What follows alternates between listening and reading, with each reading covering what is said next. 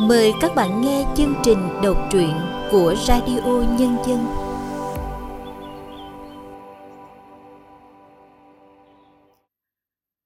Xin chào các bạn đang đến với chương trình đọc truyện của Radio Nhân dân. Hôm nay, chúng tôi xin giới thiệu truyện ngắn Sập Sình của tác giả Hoàng Công Danh qua sự thể hiện của Xuân Khoa.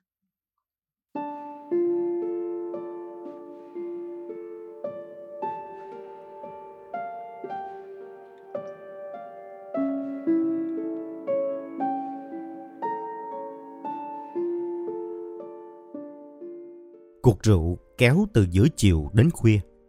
Chỉ riêng việc ngồi thôi đã đủ làm mệt người ngồi nhậu. Trong lơ mơ nửa say nửa buồn ngủ. Kiệm vẫn nhớ câu nói đùa của Từ lần trước. Muốn vợ mày mang bầu á, có phương thuốc này rất dễ, rẻ tiền lại nhanh. Ra quầy mua liều thuốc ngủ. Mày uống vào nằm say như chết cỡ một ngày đêm. Mặc kệ vợ, muốn làm gì thì làm. Từ, tao say rồi. Không cần thuốc ngủ nữa. Nhờ mày việc đó. Rượu có thể thay thuốc ngủ và cơn say ngủ có thể thay một loại thuốc quên. Ít ra trong vài tiếng đồng hồ. Khi Kiệm lồm cồm bò dậy đưa mắt nhìn vào phòng ngủ. Từ vẫn còn ngon giấc trên giường. Chỗ mà hàng đêm Kiệm thường mê man sau những tột cùng thỏa mãn nhưng tột cùng bất lực.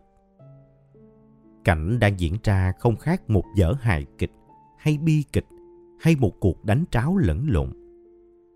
Kiệm vừa dội vàng vừa dè dặt lẻn ra ngõ, như sợ một tiếng động nhỏ sẽ khiến người đang ngủ trên giường kia thức giấc, và cả vợ Kiệm đang dọn dẹp dưới bếp chạy lên.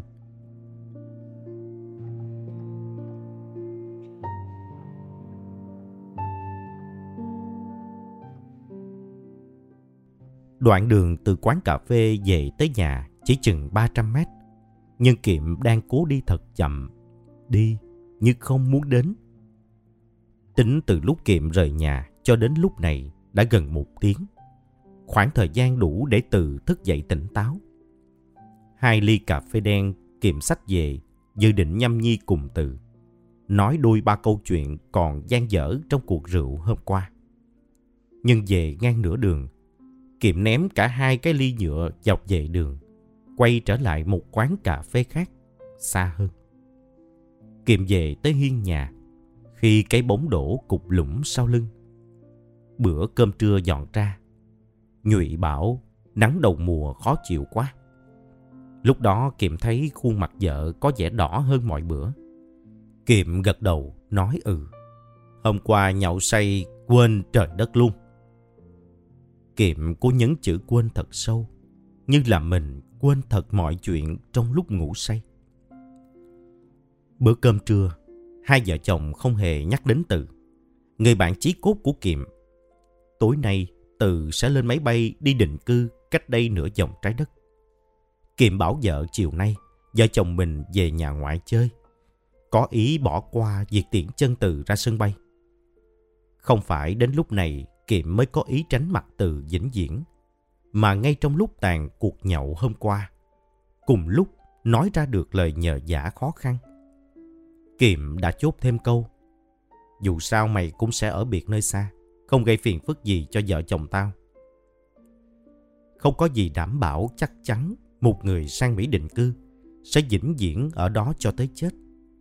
Kiệm quá biết điều này, nên lời cuối cùng hôm qua anh đã nói với Từ như một sự vĩnh biệt đầy ý tứ. Một người say mà nói được câu rào đón như thế, hẳn phải có sự chuẩn bị. Một người say mà biết khóa cửa không tiếp đón ân nhân ngay khi cầu nhờ. Và để chứng tỏ cho cái dứt khoát đứt đoạn đó, Kiệm quyết không đi tiễn chân từ chiều nay. Sáu năm, từ khi Kiệm bật dĩa quặng nơi nhụy, những hôi hổi rạo rực cứ dần lắng xuống khiến Kiệm như gã thợ mỏ giả giờ hùng hục chỉ vì trách nhiệm. Nhưng một ngọn núi khác đã nhô lên chiếc vạt áo nhụy và nhựa sống đã làm căng đầy khiến cơ thể người đàn bà hấp dẫn. Chỉ mỗi tội, ngọn núi này không hấp dẫn được Kiệm. Vài lần Kiệm đặt tay lên chỗ bụng nhụy, xoa xoa. Kiểu xoa cũng gượng gạo như làm cho có trách nhiệm. Nhưng khi ấy, nhụy đã cố nhòi người để bàn tay kia có thể trượt lên hay trượt xuống chừng một gang tay. Biết đâu sẽ đánh thức được những hừng hực nơi kiệm. Vô ích, cái ngọn núi mới mọc đó, quá ra chỉ tạo thêm một sự ngăn cách.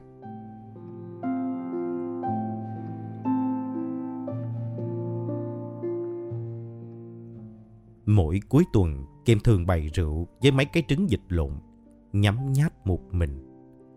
Tri kỷ chí cốt đi rồi, Kiệm thấy uống rượu một mình đã hơn. Kể từ lúc chia tay, không có một sự liên lạc nào giữa Kiệm và Từ. Ngoài tiền, thỉnh thoảng Từ có gửi về cho vợ chồng Kiệm mấy trăm đô. Ngoài tiền ra, cũng không có lời nhắn gửi nào. Xóm biết chuyện nhà Kiệm nhụy có ngoại tệ, quở. Có bạn như thế cũng được nha. Nhưng lúc đó Kiệm muốn ném mấy tờ tiền vào lửa. Nhưng tiền từ gửi về, không hiểu sao lại nhằm vào những khi kiệm túng bấn.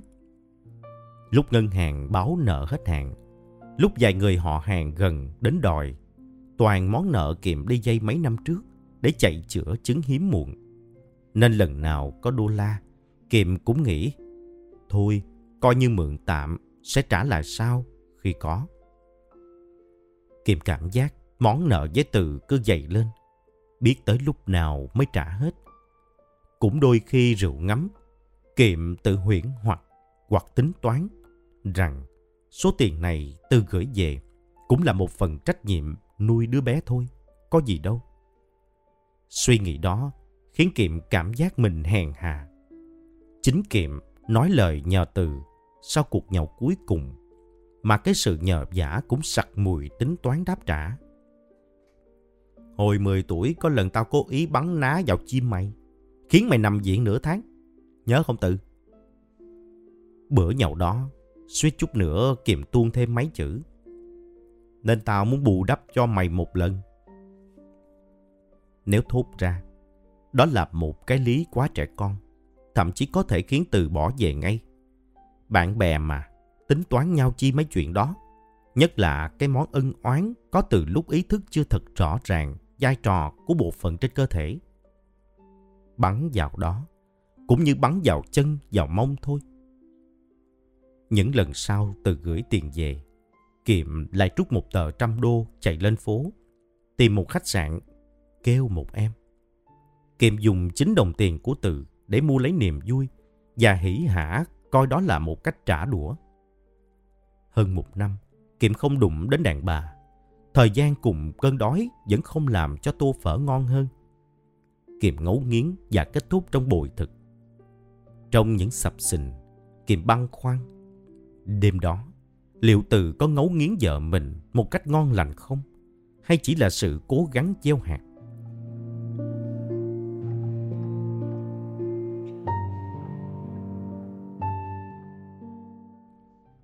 Nhụy hay sắm mới mấy đồ nhỏ nhỏ để mặc phía trong. Toàn đồ màu đỏ, màu đen như những tín hiệu hấp dẫn Lần nào Kiệm cũng bắt được tín hiệu nhưng không đáp lại. Thậm chí buổi trưa hè, trên người nhụy chỉ đỏ và đỏ, hờ hững trong một kiểu cho con bú, vẫn không níu được bàn tay chồng. Kiệm đi tìm những màu đỏ màu đen khác trong khách sạn, dù ở đó sức hấp dẫn chưa chắc bằng ở nhà. Nhưng chí ít, trong khách sạn, Kiệm được cảm giác thống lĩnh và chiến thắng một kẻ nào đó thậm chí chiến thắng rất nhiều kẻ trước đó, dù phải mua bằng tiền. Thứ cảm giác ấy Kiệm không thể có được với Nhụy. Đôi khi, có chút mũi lòng, chút bổn phận làm chồng trỗi dậy. Kiệm lên giường nằm chờ một màu đỏ bước vào phòng ngủ. Nhụy bước vào với đứa con trên tay, khiến Kiệm trôi sạch ham muốn, thở hắt ra một hơi như buông xuôi.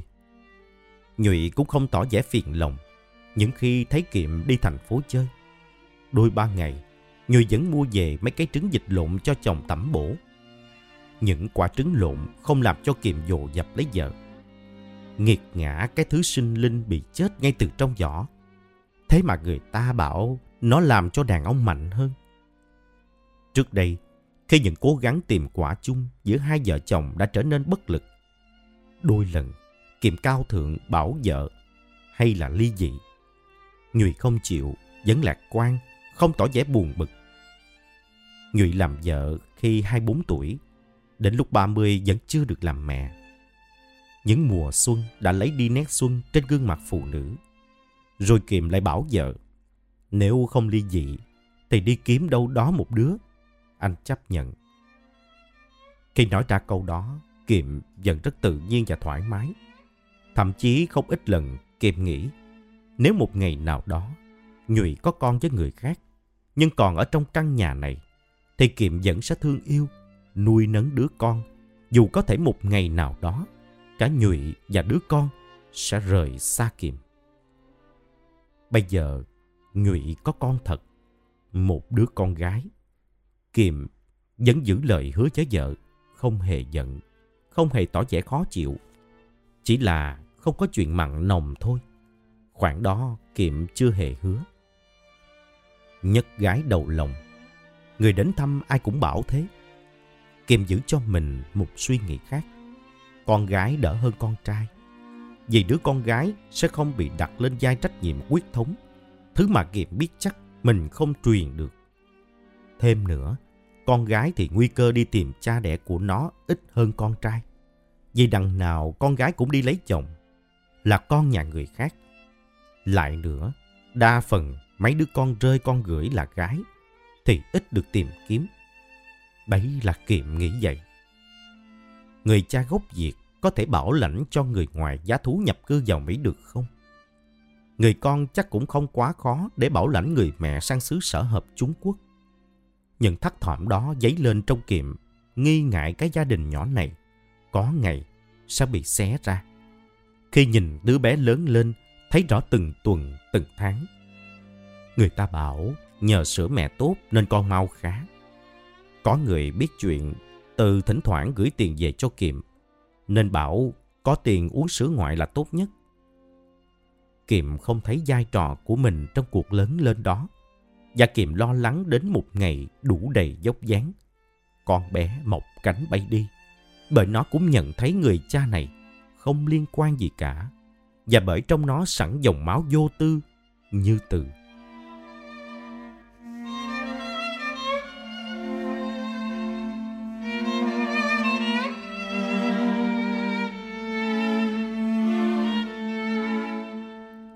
từ bay thật bay xa hơn khoảng cách địa lý nửa vòng trái đất ngày nhận tin từ chết vì tai nạn ở bên đó kiềm dững dưng đến vô hồn cái dững dưng của người bị dồn nén giữa hai tâm trạng đối nghịch. Đôi bạn từ nay vĩnh viễn không còn gặp lại nhau. Mối lo lắng trong kiệm dời bớt đi nhiều. Sẽ không có cuộc tìm lại máu mũ nào nữa. Không có chuyện bảo lãnh định cư cho đứa con. Đứa con sẽ là của kiệm, của nhụy. Giờ ngoài vợ chồng ra, chỉ còn trời biết, đất biết bí mật đằng sau. Không thể không thú nhận rằng Kiệm có mừng. Nỗi mừng đó cũng khiến Kiệm thấy mình ác độc. Kiên ghìm xuống thứ cảm giác dị kỷ đó. Diễn một điều buồn trước mặt Duy. Vợ chồng mà phải diễn kịch nhau. Nó cứ khách sáo thế nào. Chính Nhụy cũng phải diễn một điều rất thiếu tự nhiên. Dững dưng thành ra vô tâm. Nhưng tỏ vẻ buồn thì có khi làm cho chồng tức lồng lộn lên. Tốt nhất là cả hai tránh giáp mặt nhau tránh nhìn thấy nhau, kể cả thoáng phía sau gáy. Đêm muộn tắt đèn, họ mới có thể đối diện. Trong bóng tối chỉ có những động tác tự tìm thấy nhau, không phải nhờ đến ánh mắt. Kiệm chủ động khơi lại những ấm nóng hôi hổi. Nhụy như núi lửa ẩn chìm, chỉ cần bật đỉnh non là phun lên hừng hực. Kiệm hùng hục, một cách tự nhiên không hề diễn, trong rạo rực đó, người cảm giác có chút bạo lực. Thứ bạo lực như người vừa gỡ được cái gai dẫm phải dưới bàn chân. Hết sức đập cho máu bầm tan chảy. Đau, rồi vết thương sẽ lành. Để lại cái sẹo chỉ mình biết. Trong đêm tối, Nhụy cũng rất tự nhiên, thậm chí hào hứng nhập cuộc. Dù cảm giác cái bánh tu huyết đã hóa thành mũi giáo thọc mạnh. Nhưng có đau đớn đến đâu cũng là một thứ hạnh phúc, được thứ tha, lẫn được chấp nhận. Nên Nhụy chỉ im lặng đón nhận, mà không cần thốt lên một lời nào. Vì nếu nói ra, thì Nhụy phải nói gì về cái đêm cuối cùng từ ở nhà mình. Khi kẻ say đã gắn gượng lắm mới lết được đến giường và thả lưng nằm ngủ, Tuyệt không thấy có Nhụy ở bên.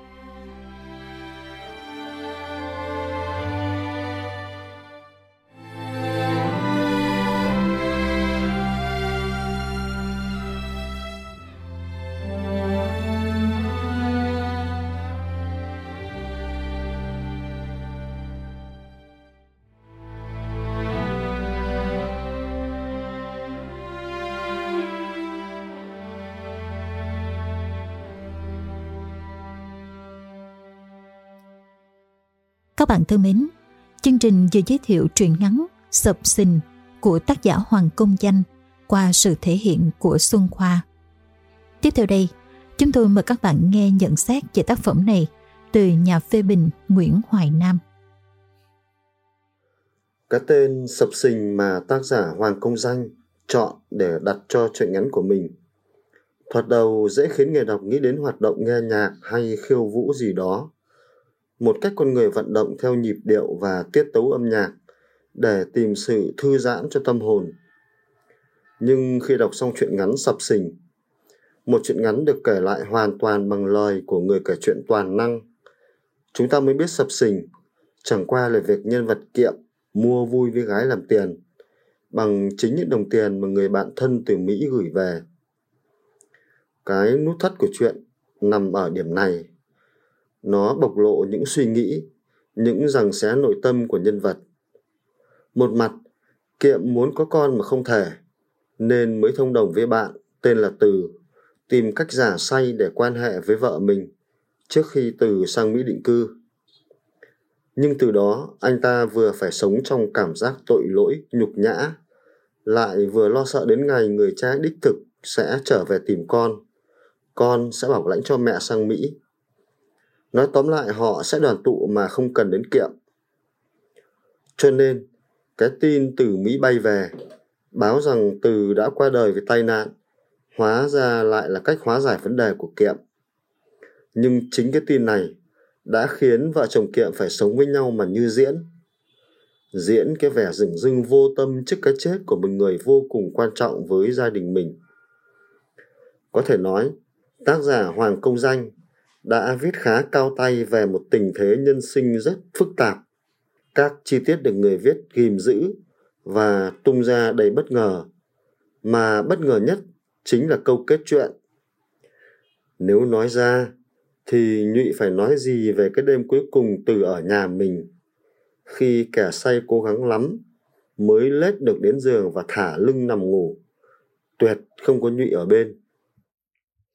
Các bạn thân mến, Chương trình đọc truyện của Radio Nhân dân đến đây xin tạm dừng. Cảm ơn các bạn đã chú ý lắng nghe.